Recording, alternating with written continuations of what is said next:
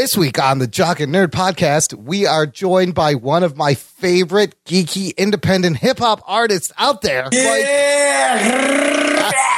oh yeah, it's the return of Mic Ripz. He's got a new album out and he gives us another exclusive a cappella verse as well as hanging out to geek out about Avengers Endgame, Marvel's Phase 4 slate, and we review Once Upon a Time in Hollywood and explore why Quentin Tarantino is one of the greatest directors of our time. Lots of fun tangents and discussion, all in this edition of the Jock and Nerd Weekly for Thursday, August 1st. 2019. This is Jason Mewes, and for reasons best left between you and your therapist, you're listening to the Jock and Nerd Podcast. Snooch to the nooch. Check. Check one. All right. This is really fans out there. Let's give it up. We talking, nerding. We funny. We talking, nerding. We spoiler alert.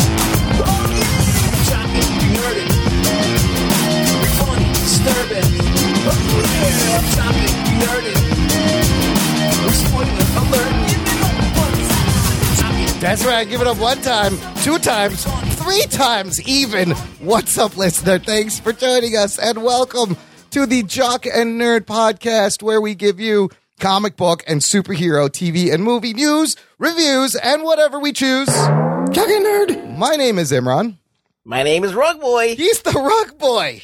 and he's the nerd. Uh, it's another week where we're uh, Anthony the Jock is MIA. but Jockless. We're jockless again. We're fl- I'm, I'm, I'm flapping in the wind, Jerry. But joining us, very very special guest. This is a dude that personifies this podcast. If this podcast was a person, it would be him. This is the dopest and geekiest independent hip hop artist around. Welcome back, returning Mic Ripz. How's it going? Yeah.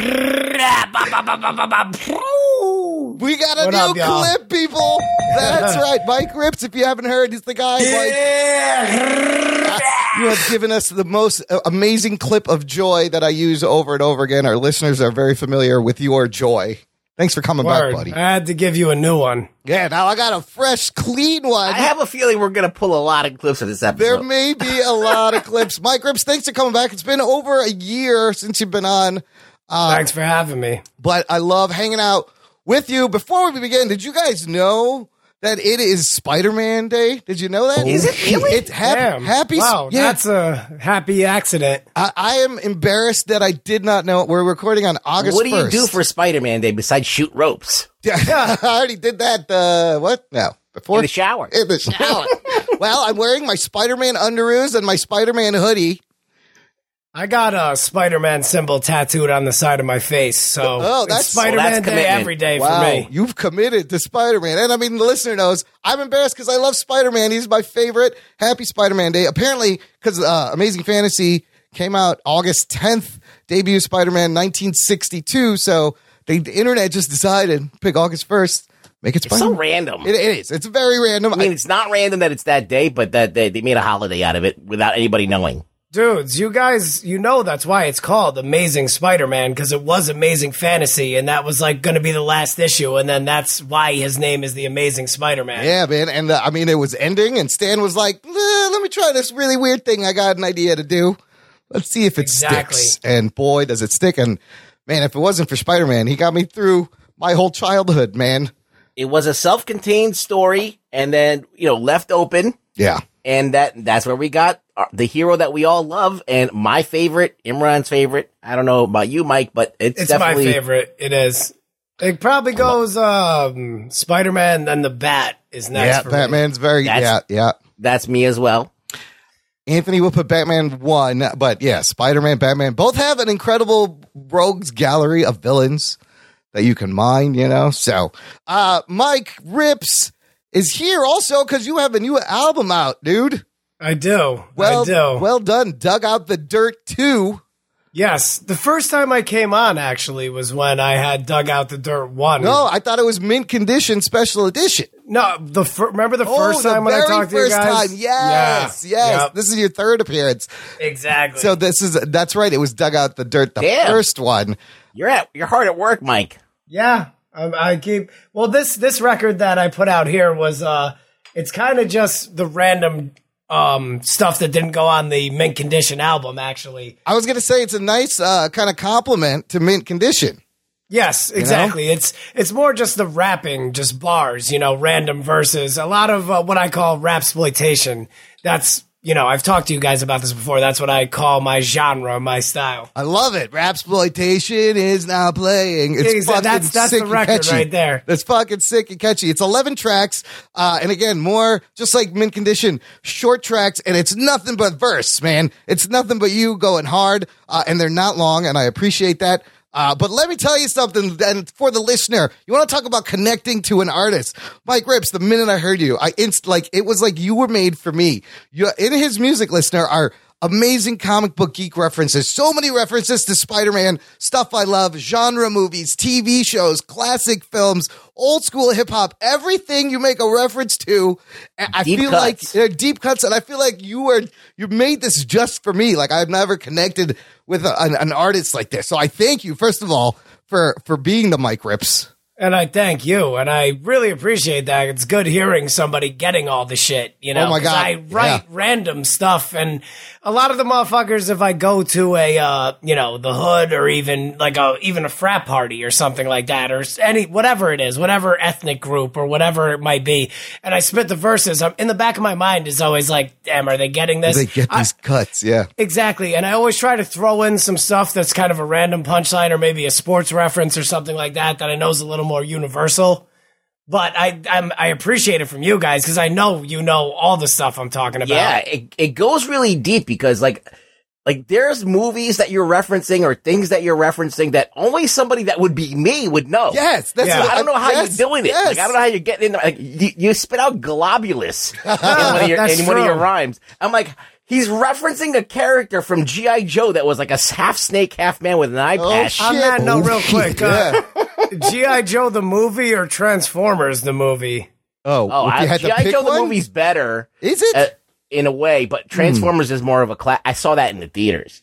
Oh, I think that shit. it- and um, not only that, but Transformers like was was killing like you know t- like tons of people. I think only Duke died in the in the other one. he doesn't even die. He goes into a coma. He gets that Yeah, snake so the to his chest. count, the body count in Transformers, it's not really your body count. And they say but- shit in the Transformers movie. What's his right. name? Who says it? He's in the spaceship. I forget. It's, It's one of the famous. Yes, Spike. He's like, he's like, oh shit.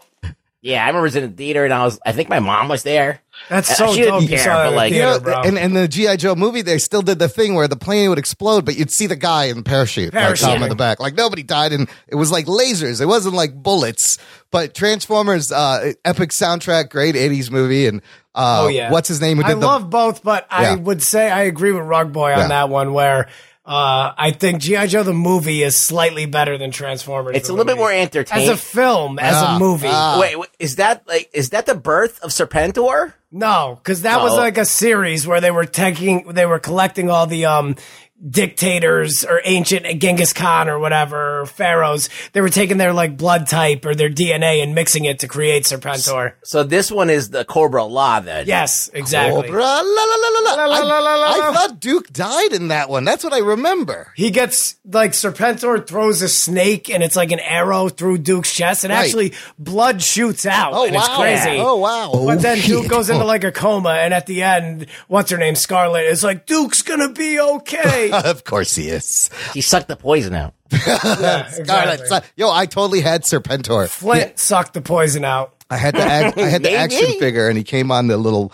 his little thing that Dude, he I flew. lo- that whole idea of Serpentor was Yeah. pretty dope. Yeah, I, I appreciated that. I think I've definitely wrote, speaking of rhyming crazy shit, I've definitely said something like, I got my DNA from five different dictators or some weird, some line like trying to talk about that. That's amazing. Like Something that's what like I that. do when I listen to your music, though. It's like I'm waiting for you to like drop something because there's some references that I've heard you make before. Yeah. you know, because I listen to a lot of your stuff. So like I listen to, it, I'm like, okay, so he definitely he's picking the. This is like the first time I've he- heard you mention GI Joe the movie. There's like a lot of like cra- crazy pulls. I mean, he's you do in dropping these. uh, like uh, comic book artists' names, like the people that Yeah. wouldn't know. So You're talking about Cthulhu. Yeah, It's oh, like- it's a Cthulhu. I'm a I'm a dumb hard H.P. Lovecraft fan. I've Yeah, that's read awesome. I think I've read almost every story. I don't think I've read every single one, and definitely not every essay. But he's one of my. He's another one like Tarantino. you read a me. lot. Yes, I read. What- I, I How do you keep that up? I feel like it's so hard for me to read a book nowadays. really, Well, I uh I'm a driver by my nine to five profession Okay. until any of this bullshit takes off, you know. But uh what's it called? So that gives me the opportunity. I listen to a lot of books on tape still. oh, okay, yeah, yeah. But I also read. I think at this point for 2019, I think I'm up to 20 novels Holy I've finished shit! so far. I, Holy- I see on your Instagram you're always posting the, the, the covers of the books you read. I was like, this motherfucker reads a lot. It's amazing. Sometimes it's like the uh, you know, the job can be hard a little bit, but then working, you know, it gives me the opportunity to listen and, you know, finish 20 novels a year. So it's kind of like whatever, blessing and the curse, I guess. Not to sound too much like a pretentious cunt. What I wanted to know this album and these songs, like, what is your writing process when you're putting this together? It depends. If it's just like bars, if it's just spitting random, the shit you guys like, the rap exploitation Yeah, yeah, shit, yeah. then I'll usually just put a beat on and write randomly. And when it comes to recording it, I'd rather use my brother makes the majority of my beats, Twang One, and he makes it on an MPC 2000, the old 90s way where, you know, like Wu Tang, DITC, uh, I, all those kind of guys, even, you know, Damn, I Pete love Rock it. and Smell Yeah, yeah. All that kind of stuff. How the way they were making music, my brother will make a beat, even if I wrote it to something on, you know, uh, industry beat on YouTube or whatever. Yeah. I'll try and fit it to something my brother wrote if I end up recording it and putting it out there. That's generally how I do something that's just um, bars, just rapping random, you know, the reference shit that you guys like Yeah, yeah. if I have a concept record that takes longer, like on Mint Edition Special Edition, there was the Shoe Salesman. That's a great We song. played That's a great one. Yeah. I love those too. Yeah. I, I like when you make clever rhymes and you, and you string things together, but I also like when you have a focused idea and you're telling a story. Yeah. And there's a narrative to it. I think that that's also really great too. And I think you should do both. Those take longer. Like it would. T- I'll sit there and write maybe four to eight bars, and it'll take a while. It can take like an hour sometimes for some of those, or two hours. An hour. depending. Jesus. You're telling a story though. Holy Yeah. shit. Like that's fast. An hour is fast to me, you know? Oh no! yeah. Well, what I mean, usually when I I'm on a decent schedule right now, it goes in and out when you are doing this kind of creative stuff. You you know you get on a schedule, you get on a good grind, and right now I'm in a good moment, right where I'm at right now. But it goes in and out. There'll be something like you go on vacation or something, or you something happens, and then it disrupts that.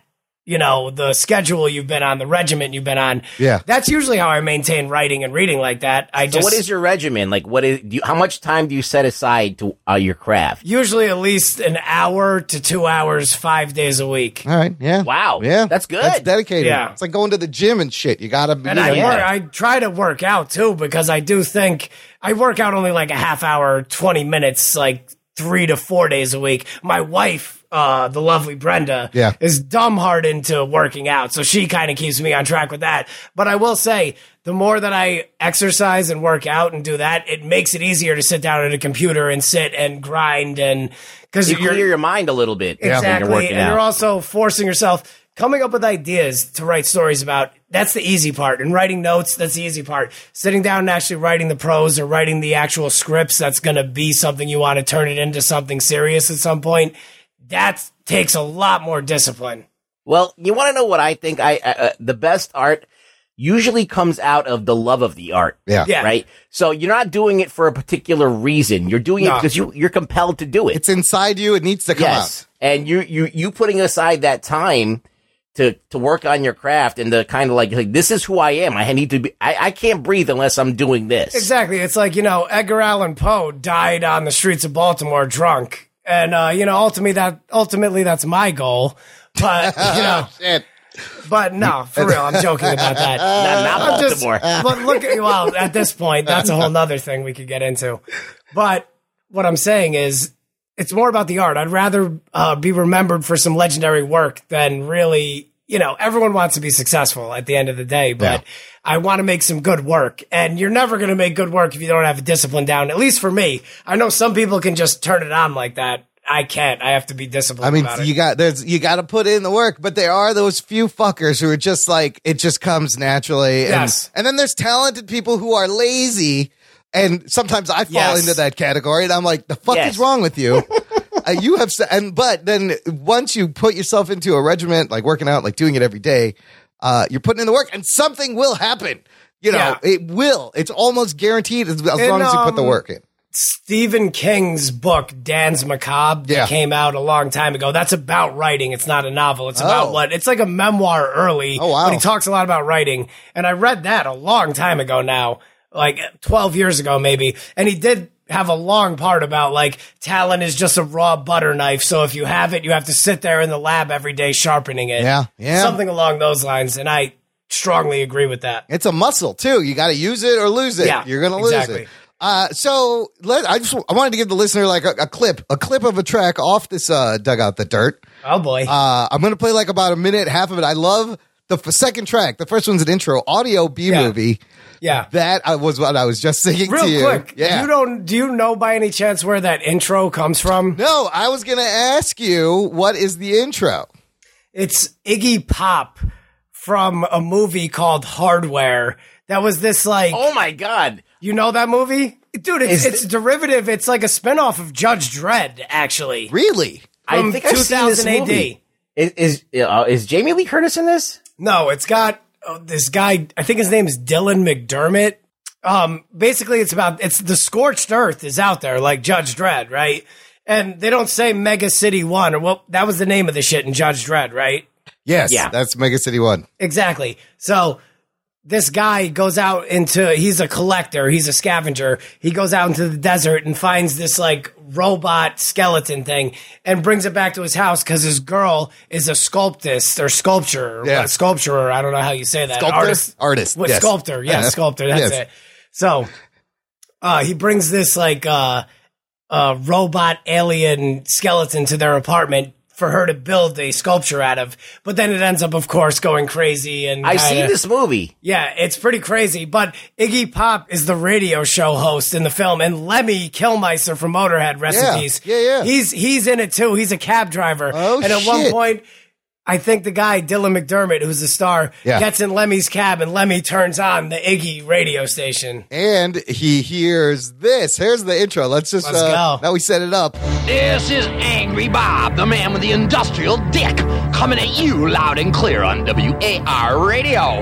Rise and shine, folks. It's a beautiful day. Just look at that sky. It's a work of art. Ha, nature never knew colors like that. And a friendly reminder when you look at it, be sure to wear your shades. The radiation count's way up, and the heat wave ain't expected to let up either. Weather control tell us it'll probably hit 110 downtown before nightfall. As for the good news, there is no fucking good news. So let's rock with one of our golden oldies. That's a great uh, intro. And this Yeah. album has you have tons of clips for movies. Hardware 1990 came out. Yeah. Yeah. Iggy Pop, Dylan McDermott, Lemmy, Carl McCoy. Uh, Yeah. That is a deep cut, and I love the other. You use a lot of movie movie track stuff that I don't even know. Some that I'm familiar with. This beat we sampled from uh, Fred Williamson, Black Cobra 2. Oh shit, that's Which- another deep it's cut. It's weird. It's not even a fucking black exploitation movie. It's like a Giallo Italian crime movie. Wow. For audio B movie, what's the uh, concept behind audio B movie? Just rhyming. This is introducing. This would be introducing rap exploitation to the world. The All genre. right, dude, I love it. Here, I'm gonna play this up until the first uh, chorus rap exploitation part. Let's go. I love this beat. I love this.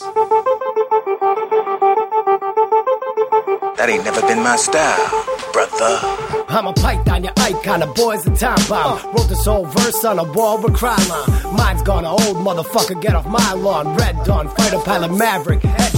Boulevards and nice cars, flashy and crisp. Fuck that, you could catch me in an alien ship. You talk a lot of shit, but you ain't sicker than rips. I'll cut off my dick and mail it to your chick. Yeah. Mike's monstrous, display the most dominance. I make you wanna chase a henny shot with hollow tips. Falling pharaoh in the age of apocalypse. Ain't Stephanopoulos, so please save the politics. Strange, my brain's deranged and preposterous. Went for Gotham after I raided Metropolis. You wanna quit? Watch me soccer kick your mama's tits. Mike rips, I'm a real life comic strip. Goonies, Cuss Black Cobra, Sergio Leone, Conan, Red Sonja, Bubba Ho-Tep, Evil Dead, Bram Stoker's. I'll watch a whole flick till the credits is over. Rapsploitation is now playing. Rapsploitation is now playing. Rapsploitation is now playing. Rapsploitation is now playing. Dude, you just name dropped so much Yeah. geek shit in, in that a 10 seconds. And that's only in the first minute. That's in the first minute. This is what I'm telling you, listener. Do not get this dug out the dirt. I Yo, love mint well, condition. If you think if you think that, peep this. Flow encrypted, I'm twisted as Joe Fix It. Gray flesh, Sid Vicious, I'm a misfit. Arrest resisted, conflict with the piglets. Day of the Triffids, it's not what you predicted. Lit the blunt, two puffs, and then I clipped it. We kicked it, poured two drinks and clicked it. As we bear witness to some sick shit, a human sacrifice, ritualistic. Unload a cartridge, Vigo Lawson, I go the hardest. Double fisted marksman, twin pit bulls barking. Vomit and blood splatter, splashing the carpet. Execute a target with an army of Martians. Cloak, druid, flow, mucus, spark diffuses, robotic steam punk, car pumps, hydraulic fluid. Promo shooting, new mutant, I'm subhuman. My pen starts moving, it's doing nuclear fusion. Better fall back before you get your core cracked. I'm on the warpath, left a burning bag of shit on your doormat. Raw rap, stay out of my way if we cross paths. Wielding spike bats, riding on back of a warjack. Fast hands, Manny Pac-Man, Mr. Madman, the max out the trash can. I crash in a black van. Pissing on the charts of a top 40 pop band. Under the dark sun, I'm running on hot sand. With the force of a dwarf with a battle axe, heavily strapped, Frank Castle blasting back, rat-tat-tat, sniper shots tearing through your MAGA hat, acrobat ah. off the turnbuckle like I'm Cactus Jack. You're feeling trapped on Michael Myers in a plastic mask. Got the face of a fake William Shatner in a plastic cast. The aftermath, the gamma rays from the afterblast. It's all peace like the five percenters practice math. yeah. you got Mic Ripz. I like I like how acapella. you totally referenced that William Shatner's face is Mike Myers. There, I was praying one of you got that. Yeah. There's so much great references in there. I, I messed it up a little bit. That's- but That's all right. whatever. Imran will, Imran will uh, sit there and tweak it a little. Yeah, bit. yeah, tweak it, brother. I, by the way, I need that one too. that was amazing. I will cut it and send it to you. Is that going to show up on the next album? Maybe. No, no, that's for Oh, you guys. That's, just exclusive. nice. Yes, exclusive. Wow. Mic Ripz acapella. See, a Mike listener, Rips exclusive. Mic Ripz is I attempt to never repeat shit. It might happen here and there, but I don't like to. Fa- dude. That's amazing. That's tough to do That's when you're- amazing. When you're rhyming at such a high volume, it's hard not to repeat. Just yourself. amazing word use of words and uh, stream of consciousness flow. I really, I love shit like that. I totally dig it. Listener, if you want to hang out with Mic Ripz, Mike, you're in our Facebook group, aren't you? Jock and Nerd Nation. Yes, yes. Yeah. By the way, I posted that uh, heel turn short story in there. Oh, that's A couple right. months back. That's right. You could read a short story. Uh, uh, you can Was that also. the guy without the dick? oh, think you I- read that? Yeah. what'd I think, was a long time ago, but I think Yeah. I remember it. Like, and No, that, no. for me to re- heel turn was the wrestling shit. Was the guy Oh. who was the washed up wrestler who took the steroids. Spoiler alert: he took the steroids and then you know he, he went down a dark path. Oh, I hadn't read that yet. Damn, I, didn't gotta to dig that, that up. out. I'm, yeah, I'm gonna. I read something that you wrote about a guy with no dick. and Yes, I- you gotta- it was a it's, a, it's a hitman that gets his dick cut off. Yeah, that was pretty cool. Actually, you have that line in, in in the song. I'll cut off my dick and mail it to Mail your it to your bitch. I fucking love it. The other line I love is I, you can't tell that I cross dress because I rock a burqa. Uh, fan- Yeah. fucking fantastic. so clever. Well, It's I, so I, good. I listened to this record, uh, and uh, I noticed that you ha- you're kind of politically in in different camps. You have you have a lot of anti-Trump stuff, but Yeah. then you also comment on snowflakes and stuff like Yeah. that. I'm I'm naturally I've been for years and I've been my dad and my brother they're conservatives. This dude that I used to be really close with who was a uh my I wouldn't say my mentor but is a guy I worked with for years who was a, he was a hardcore I would say socialist. And uh you know I always thought I was on the left and I would say I would be like center left maybe but I don't know nowadays that I think you doesn't can't mean that classify. Exactly. And I think classifying trying to yourself is classify hard. it is pointless. Yeah, don't put yourself in a box because there's Yeah. no, you can't put yourself in a But box. I'm just trying to point out that you kind of you're not a person that's blind to what's the the, No. the stupidity Yeah. on both sides of what's Exactly. going on in the world. Yeah, Like, I think that some follow, people- I follow the politics, but I don't think there's any way out of it. That's why No. I, I prefer anarchy to anything. Yeah, like the Joker. yeah. Uh, whoa. Whoops, sorry. What was that? Ignore that. I hit a weird Uh-oh. button. Uh, but you know what? You got to call out the bullshit on both sides. That's all it True. comes down to. Uh, but I want to get back to the Jock and Nerd Nation because I got to tell the listener join our Facebook group, Jock and Nerd Nation. It's closed. It's exclusive. It's just for you. Uh, it's a lot of fun. You can chop it up in there with Mic Ripz, with all of us. I got to shout out. We have a big birthday. Uh, one of the most engaging members of the nation, longtime listener, Patreon supporter, posts all the time. The nation wouldn't be what it is if it wasn't for this guy. Happy birthday, Jess Rivera. Tucking nerd. Happy birthday. Happy birthday wishes Happy now birthday. to commemorate this, Mic Ripz, I'm going to play you a clip from uh, a previous show, episode Uh-oh. 198. Yes, it's it is uh oh because I used to welcome people when they join the group, right? Every week, and then one week, like fucking 50 people join, and I'm like, well, I can't do this shit anymore. It's too many names, but. Just listen to Rugs. Do you remember this when when we first introduced Jess? When he said welcome. Uh, I don't remember Okay, anything. here it is. Here, he does it. His mind is made of cotton and felt. yeah, it's I. I don't retain Yeah, that. true. Here is uh here's me welcoming uh Jess Rivera to the Jock and Nerd Nation. Got to give a shout out, new member this week, Jess Rivera. Thanks for listening. Thanks for joining the Facebook group. She wrote after I wrote the welcome post. She wrote, "Thanks for the ad. Have been binging through the podcast ever since finding it." Oh shit! no. What? Now, are you sure this is a chick? I think it's a it's a another girl that listens, and there's another girl confirmed later on in the show. You'll see Jess Rivera, I believe, is a female. Yeah, Our first female listener. yeah. Uh, No. update: Jess Rivera still not a girl. Jess Rivera is not a girl, but that's I thought he was initially. Stop gendering people, Imran. I'm sorry. This is going great. I saw, you know, whatever. But now we know, and we'll always have that. Jess Rivera, happy birthday.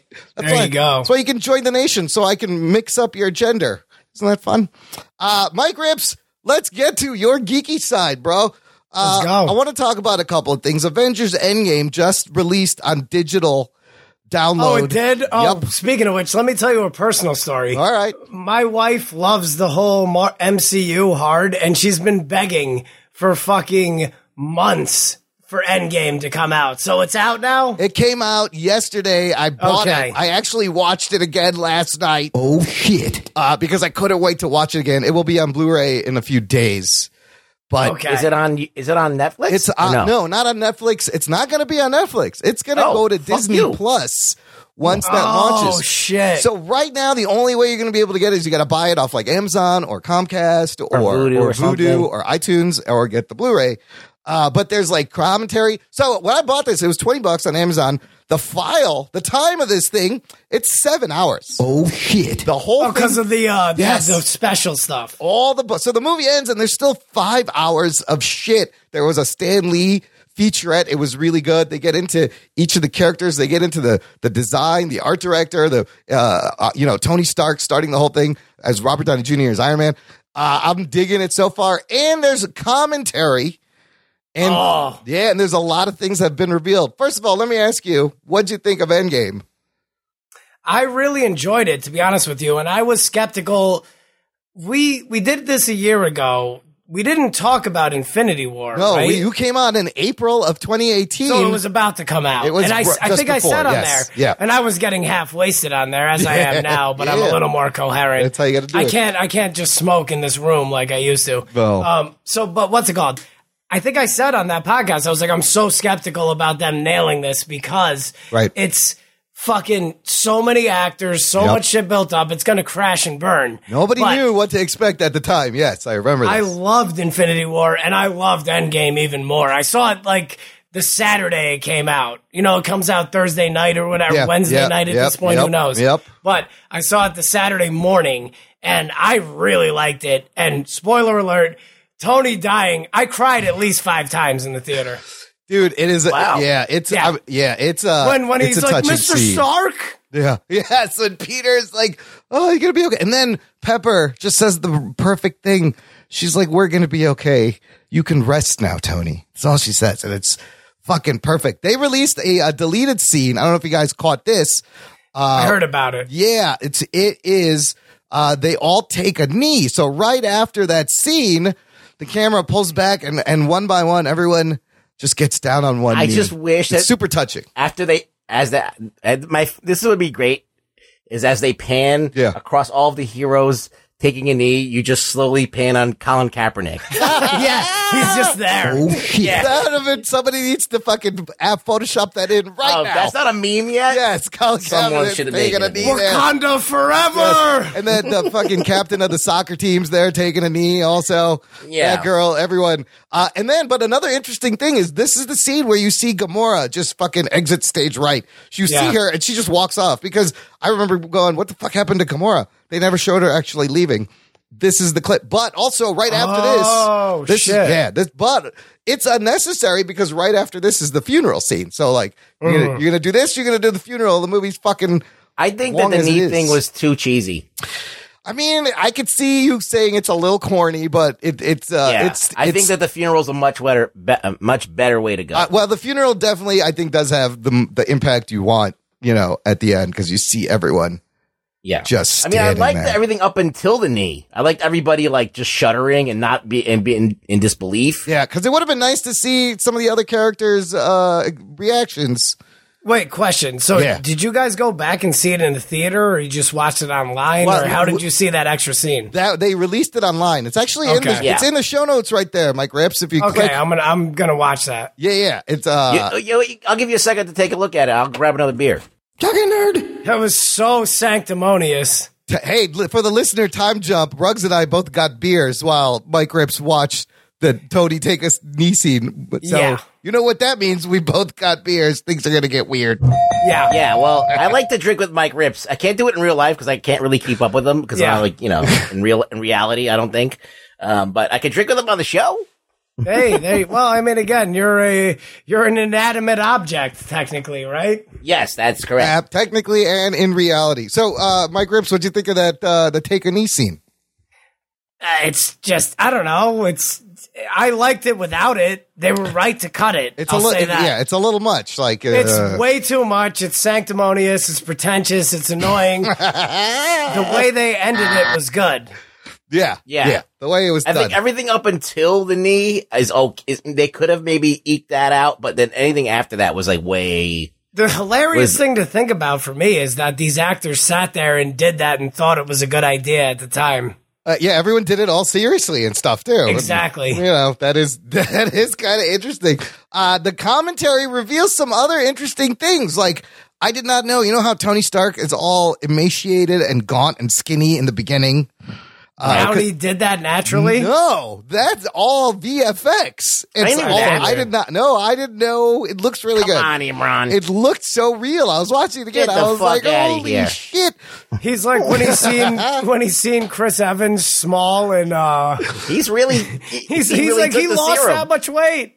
How did they get that little body and then turn it into the big body? Oh, please, no, I mean it looks so realistic that I thought, uh, you know, Stark helped them a little bit, but man, uh, I believe it. So there's a lot, lot of. Uh, I'm, I'm excited to go back and listen to the commentary. They can commentary. make and get all the Samuel L. other shit. Jackson look like he's 30 years old, they, Yeah. and they could do anything. That's a good point. I'm an idiot. Oh, speaking of which, this Yeah. is kind of off track, but Yeah. you guys seen the uh, trailer for Scorsese's next movie, The Irishman? dude, I- And I did De not see it. They made De Niro look like he's thirty or Dude, something. this is that amazing. now. Rugs, I have the link here. I'll put it in the show notes. The Irishman teaser trailer, The Irishman. This is amazing because this is Martin Scorsese, Robert De Niro, Al Pacino, Joe Pesci for fucking Netflix. Oh, Yeah, Wow. but it's going to be in the theater too. Oh, Apparently, it, oh, it will. Oh, that's going to be interesting because you put something in the show notes? Yes, the trailer. Click on the link, the trailer for The Irishman. Steven Oh. Spielberg is upset that these Netflix movies can be uh, Yes. eligible for Oscars, but I watched Roma. I wasn't too into it. No.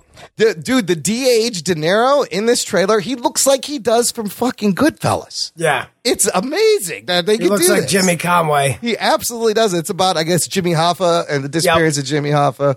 uh, which uh, it looks it lo- it looks amazing. I mean, Yo, have- there was a movie. I don't know if it's the same dude. There was a movie with Ray Stevenson called The Irishman. I don't know if it's the same thing as it's the same story as what we're about to watch with De Niro and them. that's interesting. If there's already another movie called The Irishman, Or uh, Killed the Irishman, it might be called. And Ray Stevenson plays the guy. The Punisher.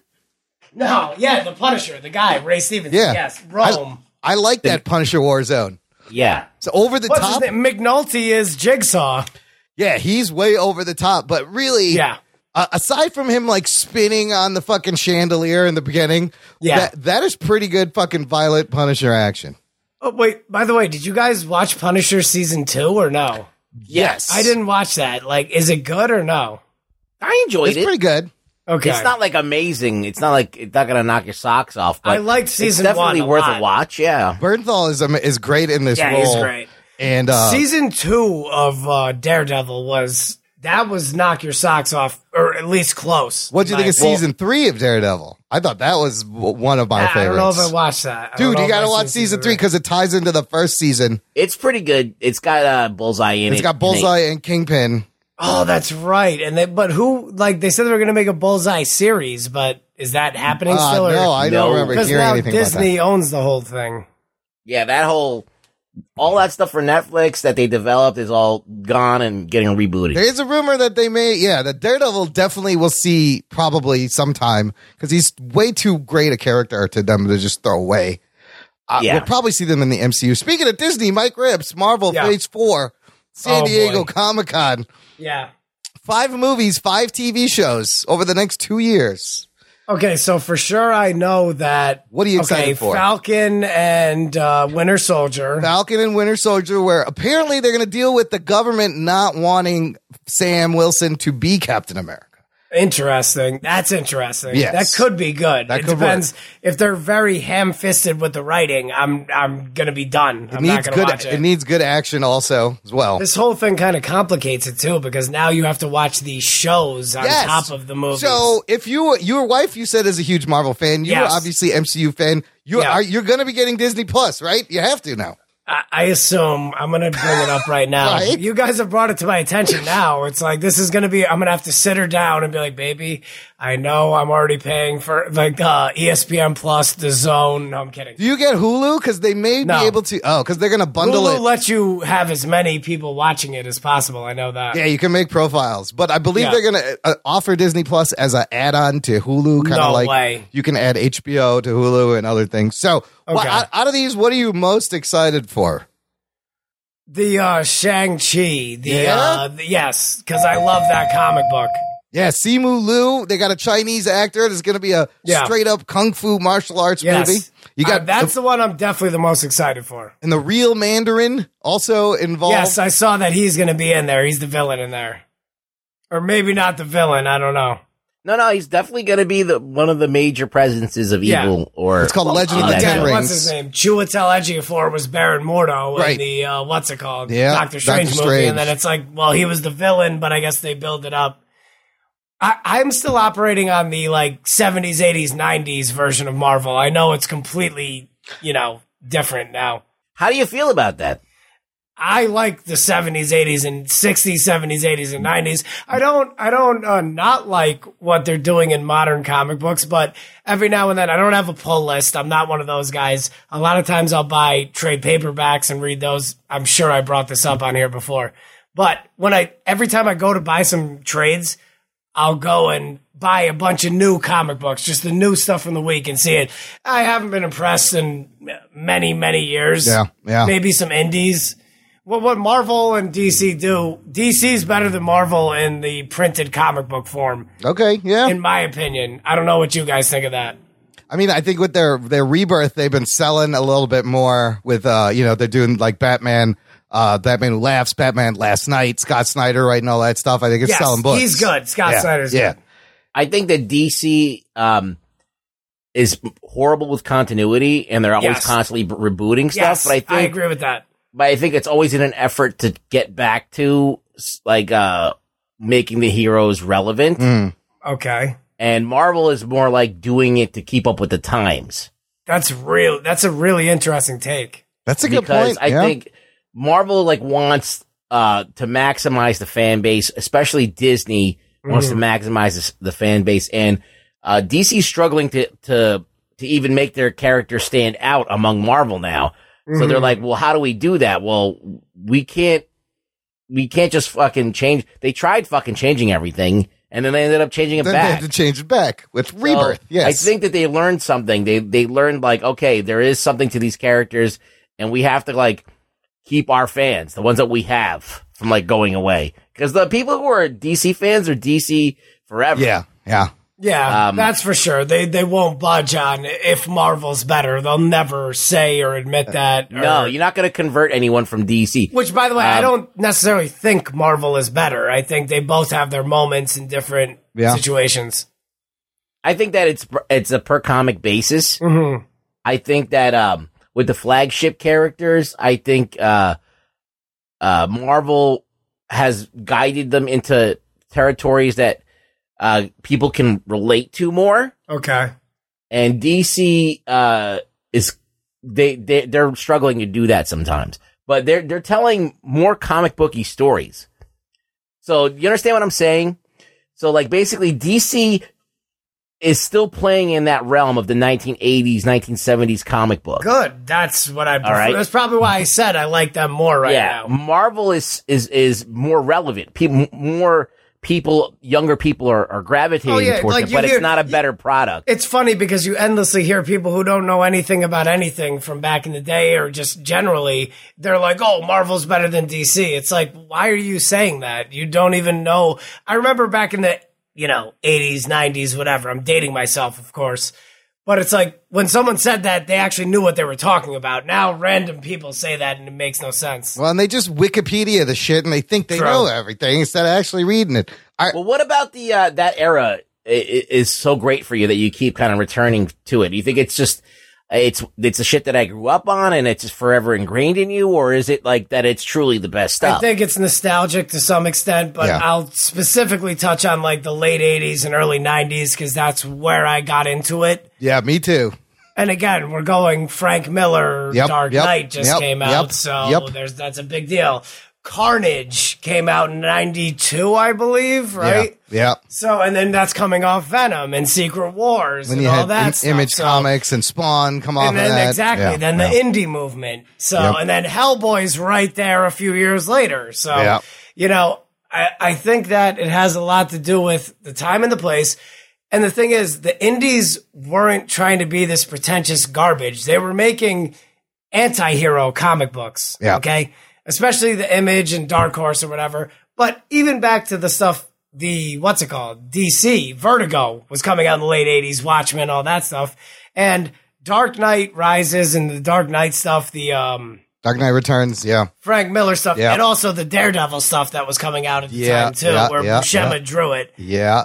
Um, all that was a little more harder, a little more real, and it's funny because we're about to talk about Tarantino. I do feel like it was an artistic explosion in the late '80s, early '90s, where you have all those indie movies like Reservoir Dogs, El Mariachi, Yes. Clerks Yep. it all kind of culminated at once. And I think the 80s, the late 80s built up to that. You had Watchmen, which is groundbreaking. You had um, Swamp Thing. And Yeah, that might yep. have been a little bit earlier. Sandman. Sandman, of course. Yeah. And Neil. I have. Did you guys watch his new show, by the way? Uh, Good Omens. I did watch all six episodes on Amazon. It's not bad, and it made me want a Sandman TV show. And guess what? That's Netflix is happening on like, Netflix, yes. yeah. Oh shit! I was like, fuck yeah, because Well, what what he said, what specifically makes me like that era so much? Yeah. I think people were a little more freewheeling. I think that's the Generation X, as they say, um, version of writing comics and stuff like that. So Well, I I think that in general, I think that um the 90s and the late 80s was Yeah. all about catharsis, yes, right? Yeah. Oh, you, interesting, You, you, yeah. you put out all of the worst things. You, you're you're exercising those demons. Now we're so like uh I guess puritanical Yes. that we're now we're like holding everything back. it's pearl clutching. and you it's can't, so like- safe. Like, yeah, like so like Tarantino was all of a sudden every you know was using every single like uh horrible thing and taboo thing Yep. in his movies and Yep. talking about all kinds of crazy like Yep. sick shit. Putting it Yeah. in your face. Yep. You know, the, the gimp, like all Yep. of these Oh, things. was Yep. fun. Yep. Like, and, and all the all the movies that were around that contemporary time were pushing that envelope and letting Yeah. people kind of fantasize about things. Uh, people were sexualized. You went to the movies because you were like so pent up in your real life that you wanted someplace Yeah. to just fucking fantasize. Yes. Now, like. Everybody's so worried about accuracy Yep. and who's offended and Yeah. stuff like that. Like the fantasy is gone. Like the we've- media we- we- industrial we've traded complex has been built up for 30 years now. We're so afraid about getting sued Oh, or that's someone another big being deal. canceled that there is no room for fantasy anymore, even in I any agree. kind of way. I'll tell you who's not afraid still is fucking Quentin Tarantino, No. which is a good segue because, Yeah. Listener, we're going to review Once Upon a Time in Hollywood. Before we do that, we're going to take a quick break right here. Cool. I'm going to play some promos and we'll be right back to geek out about Tarantino right after this. After these messages, we'll be right back. Hey, hooligans, this is Michael This is Michelle. This is Jeremy. from Who the What Now. The show about Strange stories from the internet. And Bigfoot came over and beat his ass. he like knocked, knocked him around a little bit, and he just kind of went limp, and Bigfoot left. pop culture. Jean Jean Claude Van Clam. I, I thought Jean Claude Van thought you were Clam gonna- was supposed to be the alien in Predator, Mm-hmm. and like did like a jump splits and like ended up with his like batch right in the dude's face. that, that's He's his like, do I move. get the part? In our crazy lives. I'm like, oh, there's a cat on my back. And then all of a sudden, I feel something. I feel a furry paw go down my ass crack. Just slide right down my ass crack. I was like, what are you doing? You can catch us on all your favorite podcast applications, Spotify, iTunes, Libsyn, iHeartRadio, Stitcher. your mamas, and wherever else you find they have quality podcasts. So don't miss out on the next Who the What Now. If you're looking for a sports hosting show that gives you the flavor, Tom Brady thrown for over 60,000 yards, the most playoff victories, the most Super Bowls, the most Super Bowl MVPs. He is not the greatest of all time. that brings the energy. Shaq quote, the earth is flat. Close quote. The earth is round. That isn't about This or that. It ain't this or that. Charles Barkley, 1994. You stole two home games in the Western Conference semifinals against the Rockets. Your team blows it in seven. One year later, up three games to one. Two games at home, and you blow that too. Then you've come to the right place. I am that man, your man, the illustrious tour guide Cole Johnson. Cole Sports on Cole Sports with the Z dot com. Listener, if you enjoy this show and you want more show, join our fan club. Visit jockandnerd.com slash Patreon. It's like Jock and Nerd Plus or Jock and Nerd Max. Uh, you get a bunch of stuff. You can support the show and everyone gets a bonus RSS feed, a bonus podcast just for our Patreon supporters where you get early access to this show, the spin-off show, and bonus audio like movie reviews, instant reactions. There's a sports show called Jock Talk with Anthony. New this week on the Patreon, you have my instant reaction to Once Upon a Time in Hollywood, my instant reaction to season one of The Boys on Amazon, all eight episodes, highly recommended. I will say that right now. Check out The Boys. It's very good. It's violent. It's like Watchmen, but even more current and topical.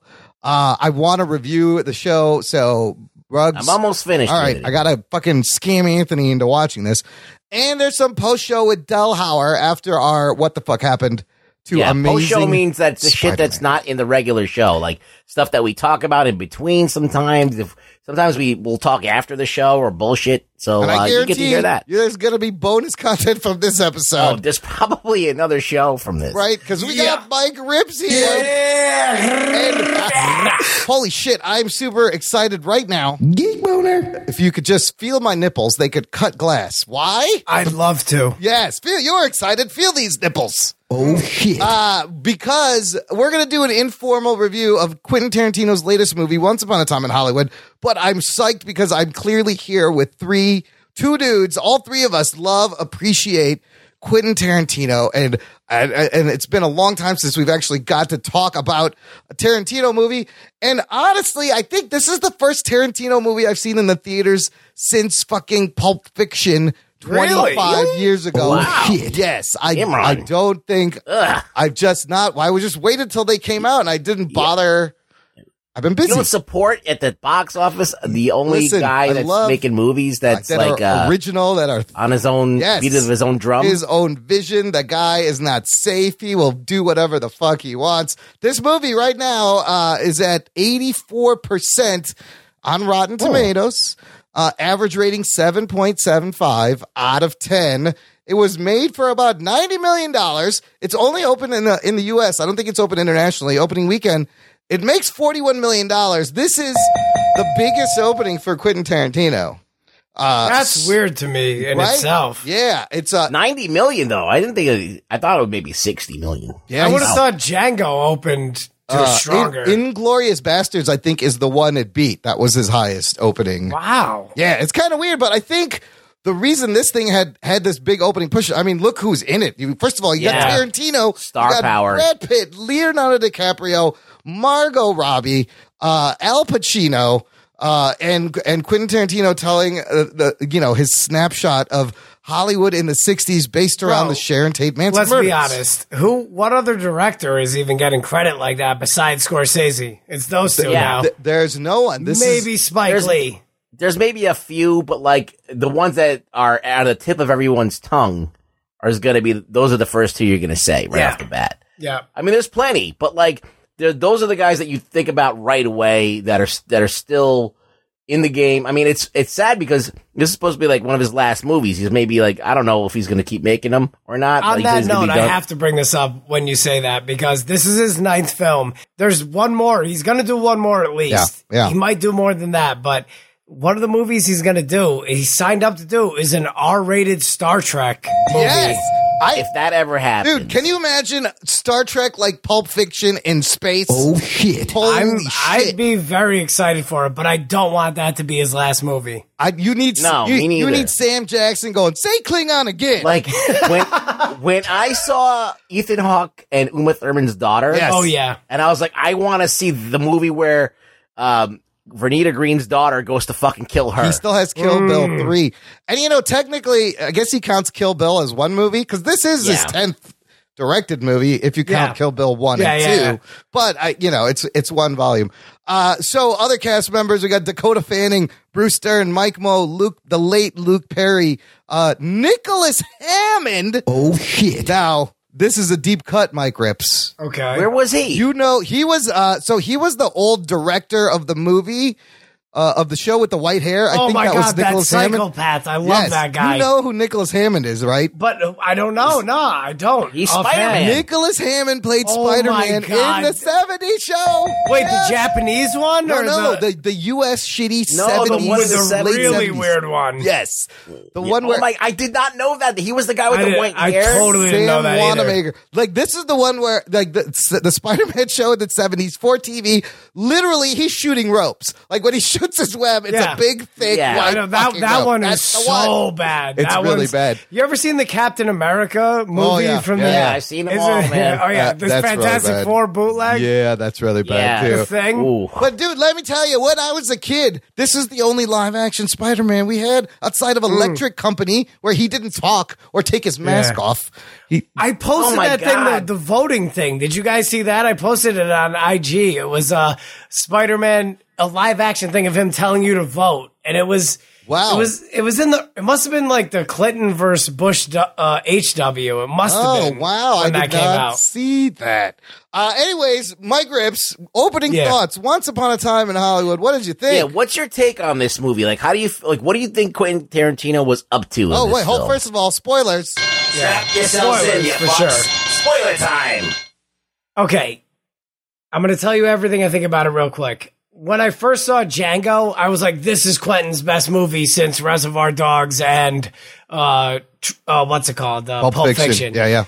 And as I always dr- address Quentin Tarantino, I talk about his scripts because True Romance is his movie, even Yes. though Tony Scott directed it. Yeah, I love that movie. And uh, what's it called? From Dusk Till Dawn is his movie Yeah. too, even Yep. though It's Robert Rodriguez. exactly uh, that Dusk Till Dawn is the first script Tarantino ever sold. By the way, Oh wow. So I like to operate on those thoughts. And with that said, r- as of right now, I think Once Upon a Time in Mexico, it's either his third or fourth best. Oh shit. Oh, okay. Okay. Oh, in Hollywood, you mean? Direct directing wise, it's his third or fourth best. Definitely script wise, it's in the top five in my opinion. Oh wow. Now I do need to watch it again. Yeah.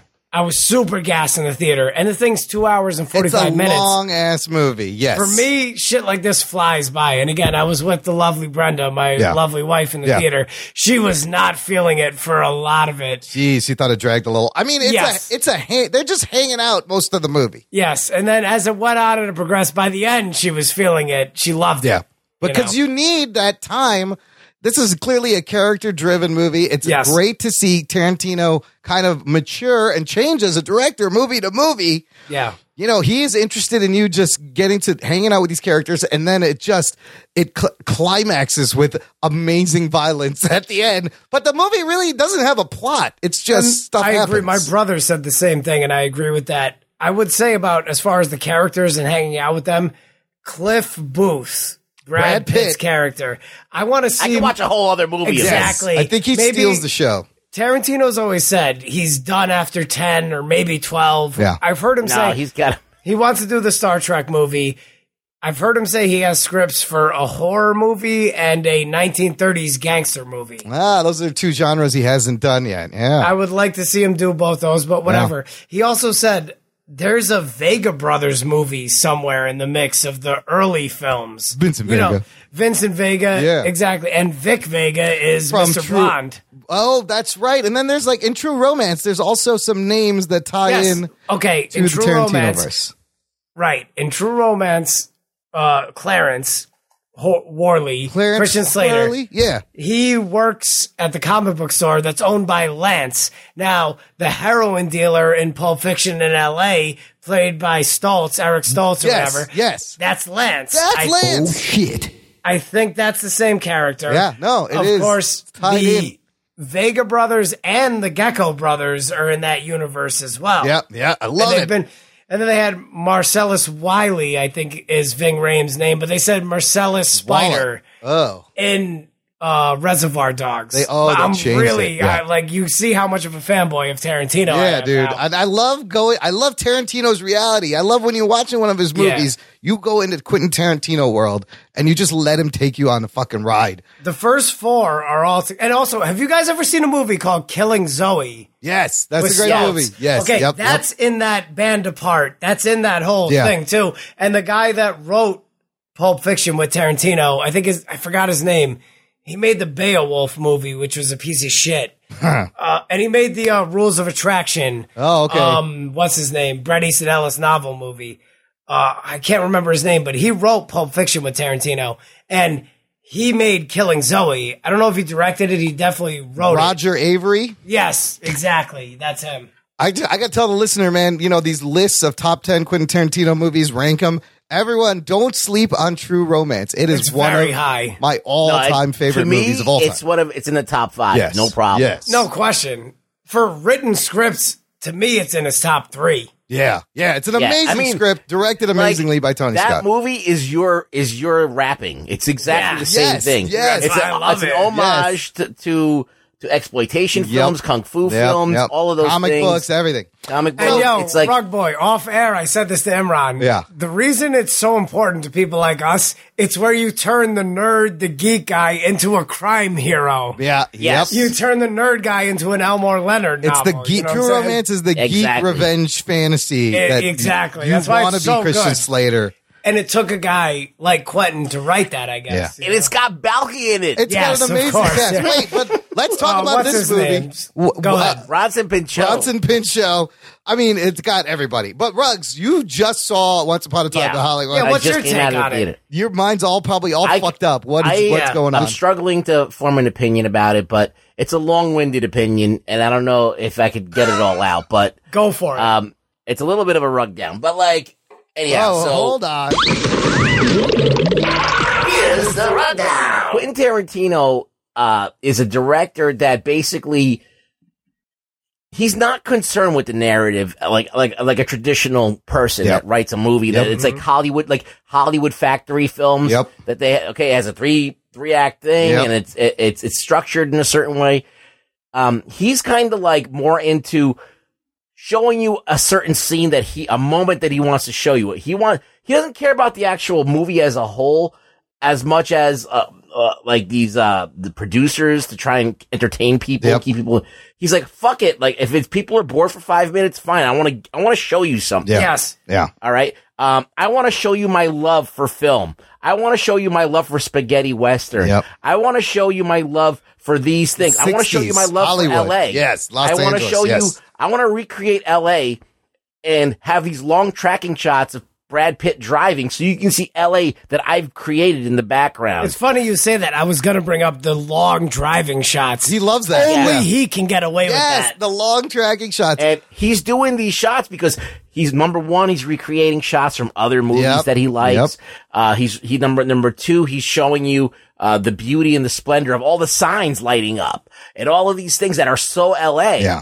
Um, that when you think about L.A., their landmarks are all these signs, these like crazy old school signs, and all of these things like that people would probably find laborious. Yeah. He doesn't give a fuck if you if if Joe Idiot that walks in that's used to watching Marvel movies is bored. He- yeah. He's like he wants to try and show somebody who's into film, who's into Hollywood, like what it's all about. That's why I loved it. What did you guys, real quick, specifically, what did you guys think of the Bruce Lee fight? I, fe- I that I didn't like that much. Really? Because why not? I love that scene. because uh, I feel like Bruce Lee is like such an icon, and that knocked him down a little And bit. And you saw his daughter was writing an article about Yeah. that came out this week. I thought And- I read somewhere that something like that actually there was a story that that kind of happened, yeah. and that's But what he was pulling from. But uh, he could have probably filmed it in a more ambiguous way, where, but it was obvious like that Brad Pitt was going to kick his ass. True. Like there was no the way. And from a writing and filmmaking standpoint, I agree with you on that one. Like I would have given Bruce Lee a couple of good ones, just so he could have, just so Maybe he, he could, like, got hit uh, once or something like pretty good. Because Yeah. Brad Pitt is like fucking superhero mode Yeah, in that movie. True. Also, there's one other thing that really stood out to me in the film that I have to bring up, or I might forget. When they talk about uh, Leo, I'm sorry, Rick, when he Rick goes Dalton, yes. Rick Dalton, when he goes to Italy, and then he's doing he's doing the spaghetti westerns with Yeah. Telly Savalas and all Yes, that. yes. But then he also he does like a Giallo movie. He does like a I don't know they call it in Italy. They were like these crime movies called Palios de or something. Wow, okay. Revolver is the most famous one. Okay. And there's Leo there when he jumps over the bridge in the car. That's supposed to be one of those. Oh, okay. So it's like the James Bond, Yes, uh, yes. like Italian Austin They're all, Bond. they're all Powers type exactly. thing. They're all Yeah. derivative of that. Yes. Yeah.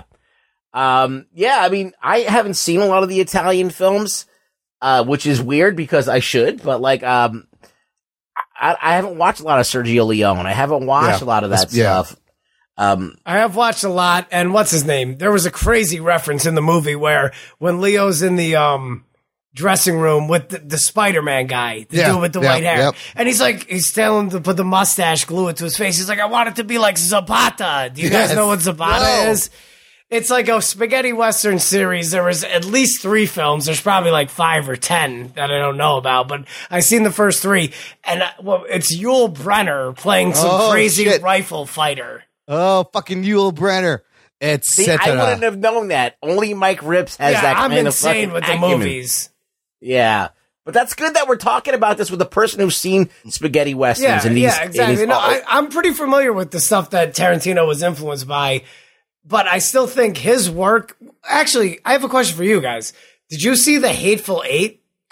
yeah. You know what? That's the one I actually have not seen. I Rug need- Boy, what did you think of that? Um, I don't remember it that well, uh, to be honest with you, because I, I really have a bad memory. so if I see something and it does, and I don't watch it more than once, it's hard for me to remember. Gotcha. But I remember, I remember watching and going, okay, let's, like, what's this all about? It felt like almost like a Coen Brothers movie. Yes, it's very much like that. Hmm. Yeah. So it was like, like a Coen Brothers movie. When you go, you know you're going to get a lot of dialogue, Exactly, all which go- is and- that's why I liked it. I I I appreciated it, but I don't expect you know yeah. any like forget us because we can kind of see. You said Coen Brothers. Like if a regular person goes to see that, they're gonna be like, "Fuck Quentin Tarantino." Well, and th- Yeah. this movie, Like, this this guy's overrated. He's shit. It's asking you know, a like- lot. Same with Coen Brothers. It asks a lot of patience from the Yeah. viewer, but the payoff is there, and the slow burn of this I thought was really good.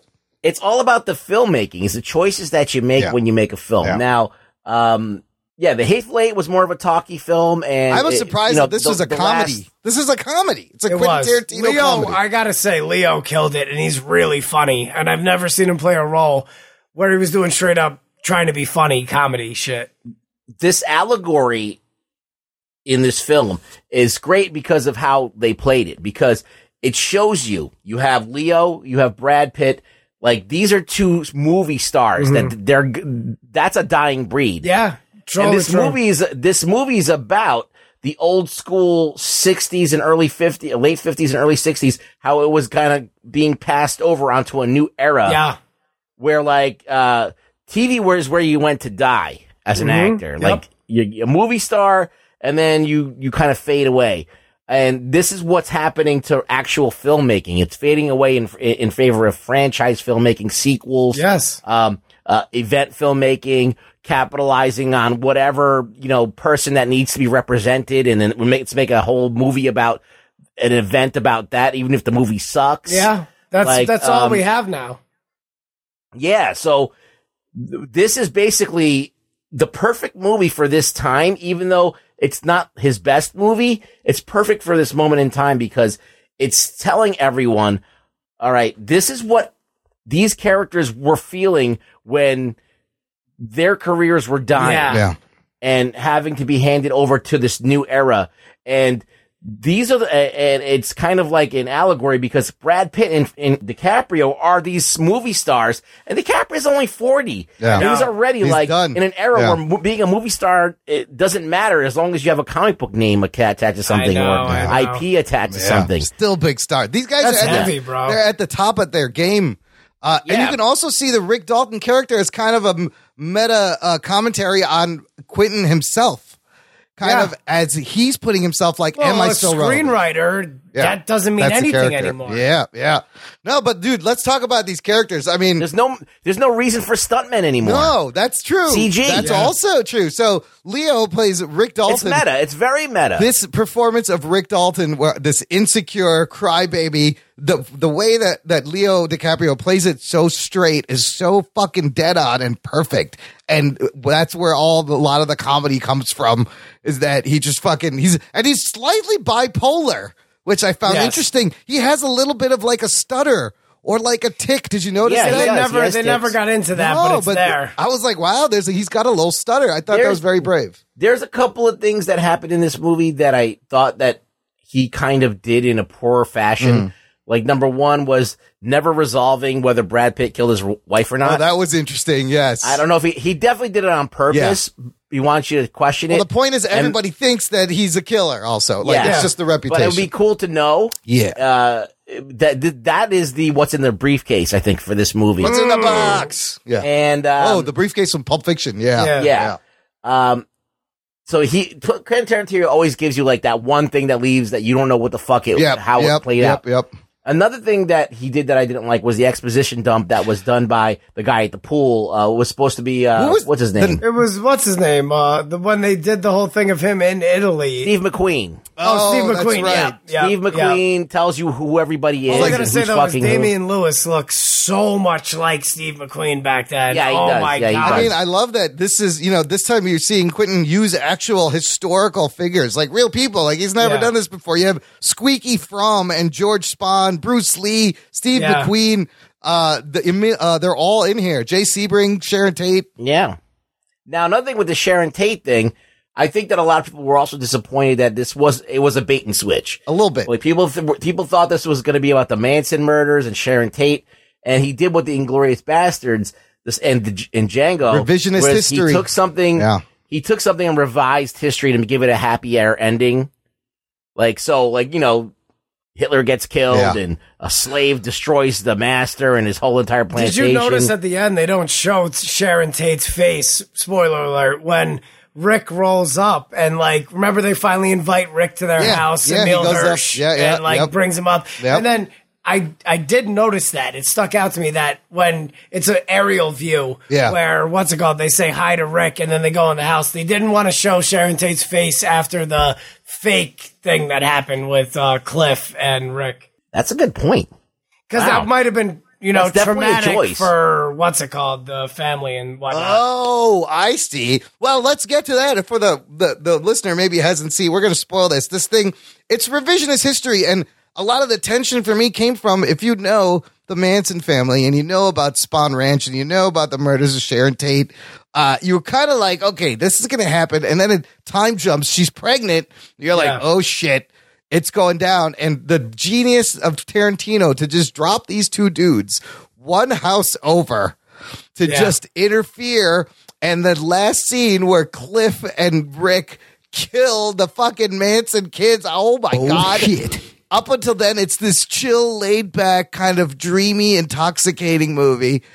And that scene is so is is one of the best Tarantino scenes ever. Holy shit! Cliff Booth Yes. has just smoked a cigarette laced with LSD. He is tripping balls. Um, and The tension in that was fucking amazing. It was so It was great. I love before when uh, Rick comes out with the picture of margaritas, and he's like, "Get this mechanical asshole off of my street." He's just Yeah. they're like. Was that Rick Dalton? Just we get did we just get yelled at by Rick Dalton? And instead of going to Sharon Tate's house, instead of following Charlie's orders, they go in there and the fucking dog, Brandy, the dog, amazing. Yeah, MVP. That was MVP. really crazy. All you had Dog. to do is, and the fucking dog's on him, and the and the dog's off, and then the flamethrower comes back. Unbelievable! That I was the fucking loved coolest it. part. Like, oh, I was shit. like right there, the flamethrowers coming out. but it's that, so that was some fucking legit. That was legit. it was Like, so was- violent and graphic. Yeah. He's slamming this girl's face into the phone on the wall. That's what makes me think he killed his wife. He Yes. probably did, but you gotta I imagine. can't believe they even let Tarantino get away with that. Right? Like letting Brad Dude. Pitt smash the girl's she head. hits him. in- The gr- he he slams her face into the phone and then keeps slamming Yes. her face into the the fucking the thing that hangs The- yes, that, that you hang the, Glass phone poster. on. Yeah. Oh, yes. No, but you gotta remember, he's tripping his balls off, so Yeah. he's probably seeing like colors and stars and all He this. thought it was an animal. Yes, he's just fucking freaking out. And it's wow. I the whole theater was howling. Oh my it god! It was so unexpectedly violent. Everyone was like, "Holy shit! What the there fuck?" was some fucking great. Li- listen, this movie it makes you wait for it, Yeah. but when it delivers, Yeah. it really can change your whole perspective on the Which movie. Which is why the two hours of just slow burn hanging out with with Cliff and Rick. I mean, I love even the scene where they're sitting around watching the show. What about when he's and he's like, "Oh, that's a great shot." Oh, I Yeah, can't wait. when- And they're drinking beers and they're just like, "This is what we would that do." guy's an asshole. Yeah. And That guy's Leo a- comes out with the shotgun in the back of the pickup. Like, Oh, he jumps over and he's like, "Yo, you look great." But it's kind of like what you would do with your buddies sitting around watching So a TV like, show. what about that scene at the ranch? I Like liked the hills Pitt's have part, eyes. but I didn't. It was unnecessary, and a regular studio, if it's not Quentin Tarantino, would They would have cut all that. Exactly, they would have Yeah. said this is not going in the movie. I loved it. I mean, Brad Pitt really is. A, he reminds me of a young Robert Redford in this a lot. I got Mm, that vibe. interesting. He looks But like him. He looks, but I love how his, his he's a counter to Rick. He is calm. He's cool. He's the coolest he's He ever doesn't give a been. fuck. Does not give a fuck. Uh, whereas Rick is so serious about the scene and being in a movie. Brad's fine with just being. Uh, Cliff is fine with just driving him around, being his little errand boy and fixing shit for him. He's he's cool with it. While it's on my mind, I don't mind to get get off Brad Pitt, but uh, does it bother you that scene where where um uh DiCaprio was envisioning himself in a film? Uh, the the oh, the Steve McQueen shit, The Great Escape. Yeah. Oh, that was. I, I thought like- that was I- weird. I liked it, but I don't know. I don't. I again, like I don't Gumpy expect. I don't expect people to like it. You know. what See, I'm I didn't. I read that as like he tested for that. That was his like audition, and he didn't get it, or he was. I don't know. I didn't think. I didn't read that Well- as the as a well, fantasy. they did these two things where, like, on one hand, they put him in a movie. yeah, It- it's a bookend. Yeah. So they put DiCaprio in a movie that he wasn't in. Yeah. and it created a fantasy. Yeah. And then when Sharon Tate goes to the movies, Yes. you actually see It's- the real Sharon Tate. yes, and I was think that. Quentin Tarantino wanted to celebrate Sharon Tate and actually let everyone see her in in, in, in a in a role that hasn't seen her I, in a at role. first, I thought they had put her in the movie, but then I'm like, "This is really the movie." She's Yeah. watching the real Sharon Tate. But that and this in this scene actually happened. This- I think there's a story where she goes to watch the wreck, the wreckers or the home wreckers, whatever it's called. But he d- pulls a lot of things from actual history and uh, puts them in there, and also play like Lancer. That whole Lancer scene. The Lancer was a real show. Also, uh, Timothy Olyphant plays James Stacy, who was an actual actor. But I loved how he was showing us the the the movie as it was being made, but then we were on set at the same time. But you were just following the camera shot, and then he would forget his line, and then he beat himself up in the trailer, which was amazing. That little girl, Julia Butters, she was amazing. Oh, she killed it. What an amazing performance from this little girl out of nowhere. Uh, but I, I, I, you know, a lot of people are mad that mm, Cher, uh, Margot Robbie didn't have a lot to do, but clearly it's it was the idea of Sharon Tate, what, What- she what- what- represented, what what he what was you think- interested in. What was Quentin going for with with uh, with Margot Robbie? She represented the height of Hollywood. She represented where Rick Dalton wanted to go, and the irony that he was next door to Roman Polanski, and his career is fading, and he- he's this close to like having a comeback and being in a big movie. This script also, uh, apparently, I did not know Hateful Eight. The script was leaked. Yeah, that's why they actually made Hateful Eight. They He- were and like, he almost wasn't even going to make that. Yeah, he and he was mad this time. Apparently, this script was kept in a safe. Only the people who needed to know read it, and nobody knew the ending until like right before they were going to shoot it. Like nobody knew how he was going to deal with that. The the how he was going to twist it, and the fucking ending is one of the best endings of a, of a Quentin Tarantino movie. I also don't think it's his strongest film. I personally, I love Pulp Fiction. What do you think of the foot fetish? Uh, yeah, that was what is with the dirty feet all the time? He loves showing know. dirty But feet. you That's, said- that's Quentin's thing. You said you don't think it's his best. Like, I want to know between us three and what you guys think. What do you think is his best movie and what's close to the top? Well, my, my favorites are always going to be Pulp Fiction, Reservoir Dogs, The Kill Bills. And then I may put this movie uh, right after that. But what about? I'm talking about his scripts, by the way. Hmm. Oh, Sorry, scripts, Yeah, then- let's go by because he created all that stuff. Even if, okay, spoiler alert, by the way, too about True Romance. you know, alert. Quentin Quentin had it ending where Clarence gets popped in the head and he's dead. Tony Yes. Scott was like, "We're not doing that." I saw that deleted scene. I think Yes. they shot it. Yes. Yes, and Yeah. Tony Scott was like, "We're not doing that. That doesn't make sense for the story you built here." Yeah.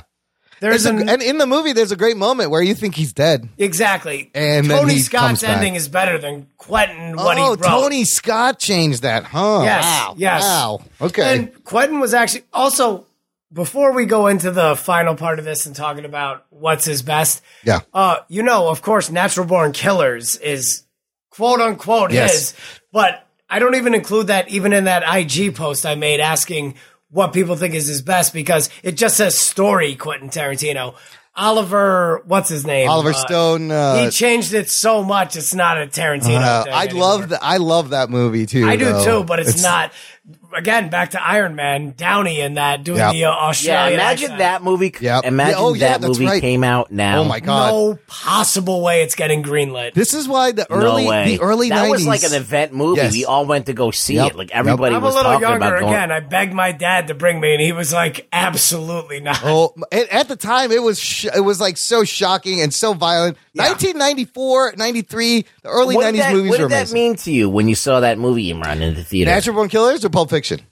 Natural Born Killer. I mean, uh, one of the most violent and sick movies that were, was out but the time. it, it was like a commentary on MTV, on our fascination with serial killers, on you know reality television, a little early reality, like cops, and how like salacious it was, Yes. and how they used they used the celebrity things yes. to get ratings. Yep, and and because then you had Downey being So like that's what guy. I came Yep, away with. yep. I was like, they were trying to tell people that if they see this movie, it's going to glorify violence, and people are going to just start becoming Not- Mickey and it's Mallory. a lot deeper than that. And maybe if you're fucking got like three I- IQ points, Yeah. maybe you'll do Yeah. that. But if you're a person with a brain in your head, and fuck those people if they're that dumb. It's clearly a These- These are the dumb people we need to get rid of.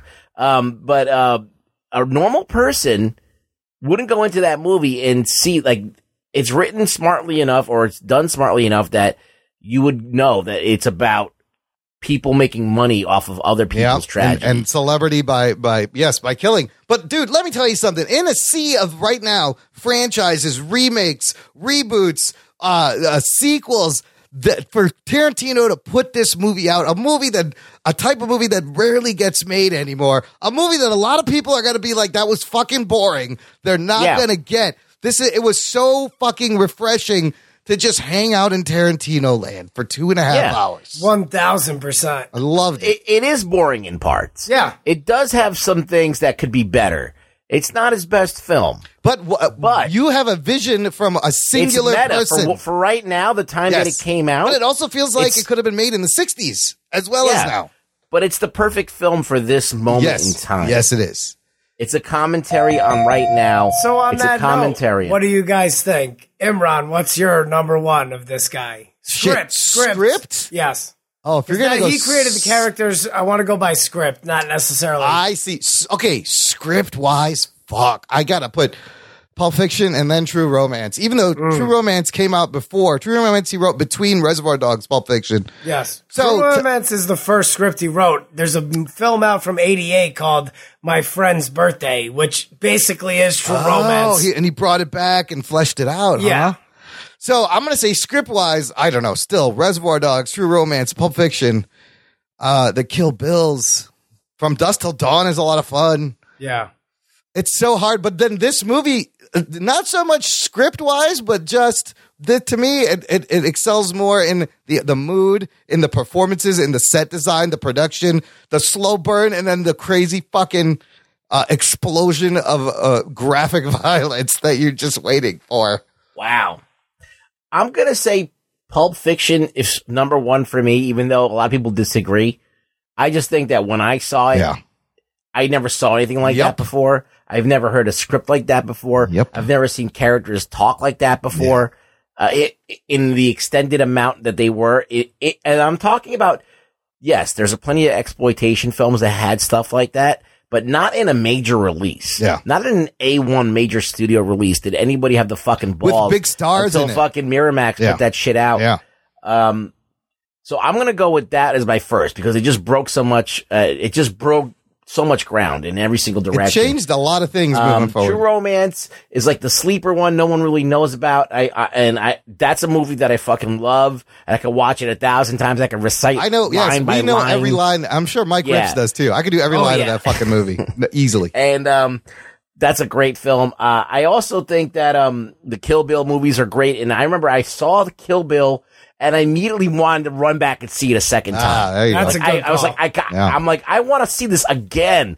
I'm like, I love the music. I loved everything about it. Do, There I was could, do anime you want to in see it. Once Upon a Time again? I kind of do. I think a lot of this movies I would watch it benefit again. from a second Yeah. viewing. Yeah. I need to watch it quite a few more times Yeah, before yeah. I have a good take on it.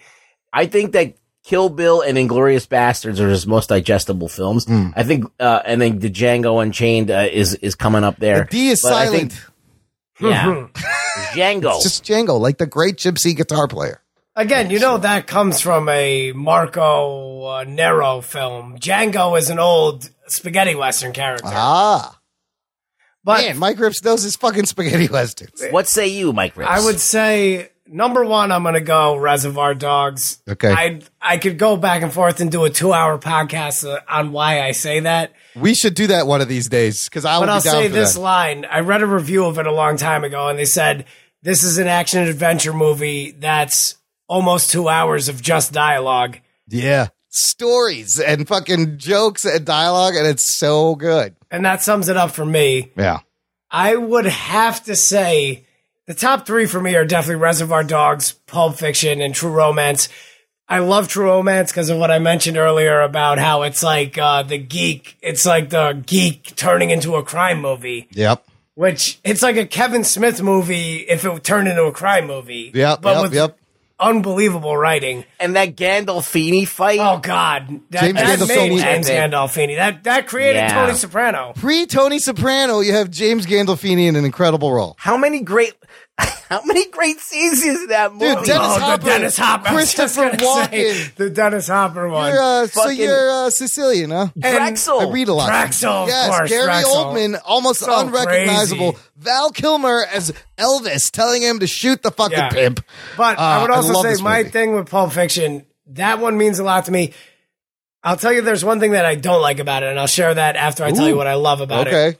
Um, it's called Pulp Fiction because it's supposed to be an old 1940s Black Mask magazine, basically. Yep, yep. Four different stories.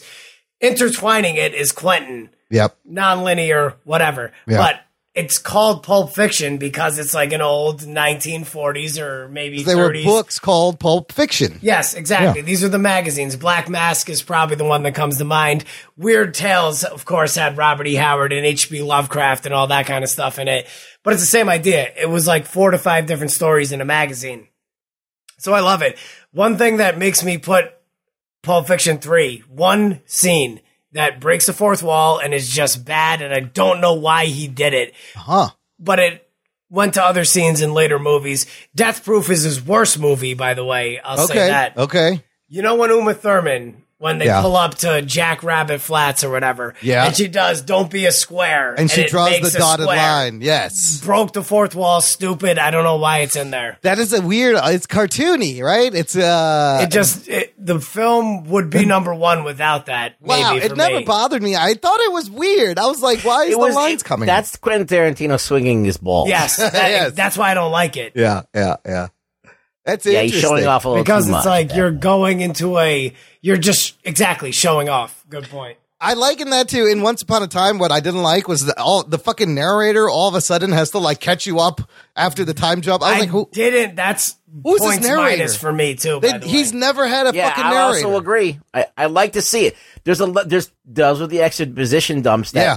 See, like that's the thing. You spend so much time on people driving. Yeah. and so much time on close-ups of people. and the feet. music is great though. I love the but, '60s like, music. We could.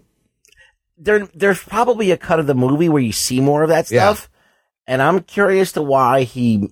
Because I seen stuff in the trailers that are not in the movie. yeah, obviously, I thought there would be a So, reveal that the narrator we'd know, find out who it was. It was Kurt Russell. Yeah, it oh, was. it was, It was Kurt Randy. Russell. It was Randy. Oh, okay, it was this that guy. I see. Yeah. But I agree And with that Rug was Boy completely with the Yeah. exposition dump because it's like no one else is getting away with that just randomly. Right. And Yeah. by the way, Tarantino's so sick in his brain, he probably wrote out that whole thing, and they were the studio was like, okay, We can't do okay, you can't make two movies out of one here. I heard that he wrote about 10 episodes of the TV show with Rick Dalton. Holy Bounty shit, that's like sick. it exists. Like he has it all scripted out. He's how crazy he is. Wow. Oh, so where would you put uh, Once Upon a Time in your ranking, Mike? I want to put it high, but I definitely have to watch it again. When I Yeah. again, like I said, when I watched Django, I was like, Yeah. "This is the best." Besides, uh, what's it called? Um, Pulp, Pulp, and yeah. Reservoir Dogs. Yeah. But now Um, I- I, like this more than Django at the moment. Django is Tarantino's version of a Marvel movie. It's his superhero movie. Ah, ah, that's a good call. Yeah. And in this one, he really he gets to indulge in the western. He gets to indulge Yeah. in Hollywood and stuff he loves. when he does the snappy dialogue about pop culture, he's at his strongest moment. Well, but see, I think this is him maturing because if you notice the early movies, True Romance, Pulp Fiction, Reservoir Dogs, this is what you got. You have snappy, culturally relevant dialogue that Yes. everyone wants to quote. The camera is always moving, shit is always happening, things are intertwining. And now this one is just fucking so like laid back and talking. He just wants to. Oh, hang he's out also and shit. uh, he's getting like pushing sixty now. Yeah, so yeah, you can he's getting see it. older. But I I read some really cool things. Like he actually used eight uh, eight millimeter black and white film in some of this. He used thirty five millimeter black and white film for the the That's a opening deciding scenes. factor for him, according to Yeah. him. He says that what's it called? Once it goes full digital, he's not making films anymore. He's done. Oh, that's it. That's interesting. 'cause That's probably why he says said- one more. Yeah, yeah, Yeah, I mean, it's so transitional. Uh, I don't know if it's his best film, but I think any Tarantino film, even if it's his shittiest film, still better than than I would say 90%. ninety five percent. Yeah, Absolutely. I mean, there's nobody else is giving us stuff like this. Nobody else has the balls to do this right now. because it's just different. It's just different, and there's something to say. There are observations. Like I learn about Quentin Tarantino, even the fucking sick shit that he's into, like feet. Yes. Like, Yeah. by watching Yeah, his movie. I, I learn what he's about. Like, I, I get to know the director. I know that like the director's supposed to be transparent. You're not supposed to notice that he's there, but that's not what I go to a Tarantino film Yeah. for. Yep, yep. I go because this guy is this genius, and I want to understand him. Tarantino's So- the biggest star on screen, and he's not there. Yeah. So he's this looming But presence. it's his vision. Yeah. It's his vision, and you get that. And there's like, there, as I said, there's probably like ten or twelve directors we could say that about that are still making movies Yeah, right now. yeah, yeah. And there's a bunch of new guys coming up, like Villeneuve, Villeneuve and the guy that Yeah. did uh, Nicholas Winding Mids- Refn. Yeah, oh, Midsommar. By the way, I I haven't seen Midsommar. I saw Hereditary and liked it a lot. A lot of people that watch Midsommar didn't fuck with it. I heard a lot of people saying this is the fucking scariest thing I've ever seen. Really? I gotta watch yeah. that shit. Yeah. I've heard people hate it. oh, really? Mm. I've heard people hate a lot of things, Yeah. but like Yeah. uh, One thing yeah, I want to Aronofsky's recommend. new film Mother, people didn't like, you know, whatever. I want to it's like- recommend is what's it called? Uh, Too Old to Die Young on Amazon. Oh, yes. Yes. That's Nicholas Winding Refn's TV show, which the episodes, some of them are an hour and 45 minutes. The last episode's a half hour. his movies seem to be like very long winded Yes. too, like Drive. Yeah, I was going to say, I read the book of Drive too, by the way, and it, was perfect, the film of it. But it's weird to see a guy that's such a visionary director do somebody else's work. You know what I'm saying? Yeah, what was the other one that he did with uh, Only God Forgives or something? Yeah, Only God Forgives, which I loved. Gosling, of course. And it was in Thailand, and he fights like the police chief there. Yeah, but there's literally like just There's almost nothing no going on. dialogue in that Dude, movie. this Yeah. uh, Too Old to Die Young just came out miniseries. Listen to this synopsis. Go Los for it. Angeles County Sheriff's Deputy Martin Jones' life is blown apart in one tragic night, and he is forced into a deadly underground of cartel soldiers, yakuza assassins, and mysterious vigilantes as his past sins close in on him. Oh shit! Sounds amazing. I'm gonna check it That's out. what on I'm Mic fucking Ripz It's recommendation. hard. There's mad, Yeah. slow, dragging scenes, but oh really? Well, I know him. I know his direction, okay. so, I know what. So to you got it. Then. ten But I was- episode uh, season, but you're right. The, the the the the the lengths are all over the place. Yeah. Were you a fan of Fargo when it was a series? I only liked the movie. I only seen the movie. I never watch a show. But I- again, people I that like that shit, the Winding Refn thing, they loved Fargo too. Right. The I think that the show was was fun. It was like a work of art. I know a lot of people say they I recommend it. it. I, I, dude, I just like, I haven't even been watching movies at the level that I'd like to. I it's uh, too much shit out there right exactly. now. Exactly. That's why I stay with the books because it's easy. So let, let me ask you guys this. Give me a number rating out of 10. What would you give this movie? I'd say a seven. I was gonna say seven, but I'll do seven point five because I really did love it. I'm going to go 8. Yeah. I'll, I'll give it a solid Eight, cool. 8. I'm Yeah. I'm not rating it for just me. I'm rating it for everybody who might go see it. I was gonna say i I'm need saying. to watch it a few more times for sure. I like loved Brad Pitt so much So in this did I. He was- that he I stole wanted the another. show. I would have watched another movie. He reminded of me Brad of the character. stoner character from True Romance a little bit in Yes. this. He had the oh, oh same my god, kind of that's lame- him. That's him. Oh my god, his name is Cliff. Holy shit, man. Holy it, shit. Hold on. the same guy. Hold on. Hold In on. Oh my what's god, his his, name? name's Cliff. Hold In on. True Romance? Dude, we No. just have an epiphany on the fucking No. podcast. Are you- hold I'm, on. I'm, I'm IMDBing this shit right now. Fucking I swear to God, his name's me. Cliff. His name's Cliff. Fucking kill you, man. Hold on. Yeah, exactly. I'll fucking Bring kill you, man. Cleaning products and clean, and he's got the fucking uh the Well, they were here. Floyd. Now they're Floyd. over His there. name is Oh, Floyd. Floyd, Dick's roommate, Dick Ritchie. Hi, I'm Dick. Yeah, Dick Ritchie was, uh, was- I love Dick name, Ritchie's. Dick Rich, Mi- Mi- Michael Rapaport. Dick Ritchie's audition for T.J. Hooker is Oh, amazing. it's amazing. Because It's so brilliant. get him, shoot him, get him. Yo, It's but I love bad. y'all, but I got a flash, dude. I'm All dying right. over here. All right, no, look, this is a great place to end the show. Mic Ripz, thank you so much. Thank for- you guys. for I actually didn't get us. completely hammered on this one. So Let me uh, give you uh, give you a chance to plug all Yeah. your shit. Give the listener your plugs. What do you want them to do? just at Mic Ripz on all social media. Google Mic Ripz. Also, I have another new short story. Check out Heel Turn. It's in the uh, Facebook. It's in the Jock and Nerd Nation. I'll- Exactly. And I'm going to post a new one tomorrow morning. I Oh, uh, was it in the trying to go through that the uh, earlier today. But yeah, new short story is going to be in the Jock and Nerd. and It's going to be on my blog on Tumblr. at Mic Ripz everywhere. On uh, also this album, the um, Dug Out the Dirt 2 is on all digital platforms. So check that out. You can you can stream it. You can buy it. It's on Yeah. Bandcamp. I will support put, Mic Ripz. Support Mic He's Ripz. a one of a kind dude. There he the is. man is You- a- you've as heard the best. original as Quentin Tarantino, dude. You're inspired by him, influenced by him, and we love you. Uh, listeners, stay tuned until after the closing music. I will put a whole Mic Ripz song at the end of this episode. Rug Boy, where can the listener find you? You can find me on Twitter, really rug boy, and that's basically it. Show notes for this episode will be at jockandnerd.com slash 287. That's where you're going to find links to everything Mic Ripz, everything we talked Cool. about, how to get in touch, how to subscribe for free. And of course, listener, if you enjoy the show, tell a friend, spread the geekery. Uh, thanks for listening to the Jock and Nerd podcast. Thank you guys one more time, real quick. I appreciate y'all looking out. You you guys are number one for me. Dude, uh, all right, man. Thanks for Mic being on. Ripz is the best, and we'll peep you next week, listener.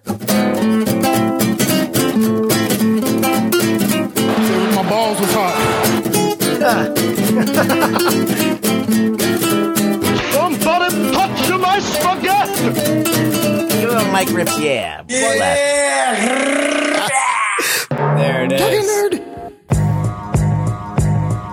I'm focused. Finish opponents, victory flawless. Marauders, boxing with twin infinity gauntlets. Swordsman, decapitated all of your horsemen at the auction. See my portrait painted in porcelain. Break through with bars to beat down a break loop. Saber tooth. Tear a hole in your spacesuit. Mad Hatter, my mallet smashing your grapefruit. Strange brew, fuck puppets publishing fake news. Not even half human lab suited rap mutant. Worse than Rasputin, shooting like Vlad Putin. And foolish with garbage pail etiquette. Sex machine with a six shooter metal dick. Heretic, wingspan of vampire bats. Got a chainsaw for a hand like I'm Ash. Running up in a bank, screaming, hand me the cash. In a black suit and an ex president's mask. Ironclad fisticuffs when it'll break a brick to dust. Spaceship's a little fucked. Picked it up from Elon Musk. Infrared pistol tucked, assassinated Aeon Flux. Demon scum on the run, can't believe what we've become. Raw breed creep, fuck the president of Veep, you're obsolete. The monsters just made it to Maple Street. Strange and crazy as James Delaney. My family hates me. Wild, untamed beast, carnivorous cage freak. No game, I'm waist deep. A rose out of trash sheet, wipe my ass with your rap sheet. Screaming, yo, Joe, starting riots in the Cobra prison.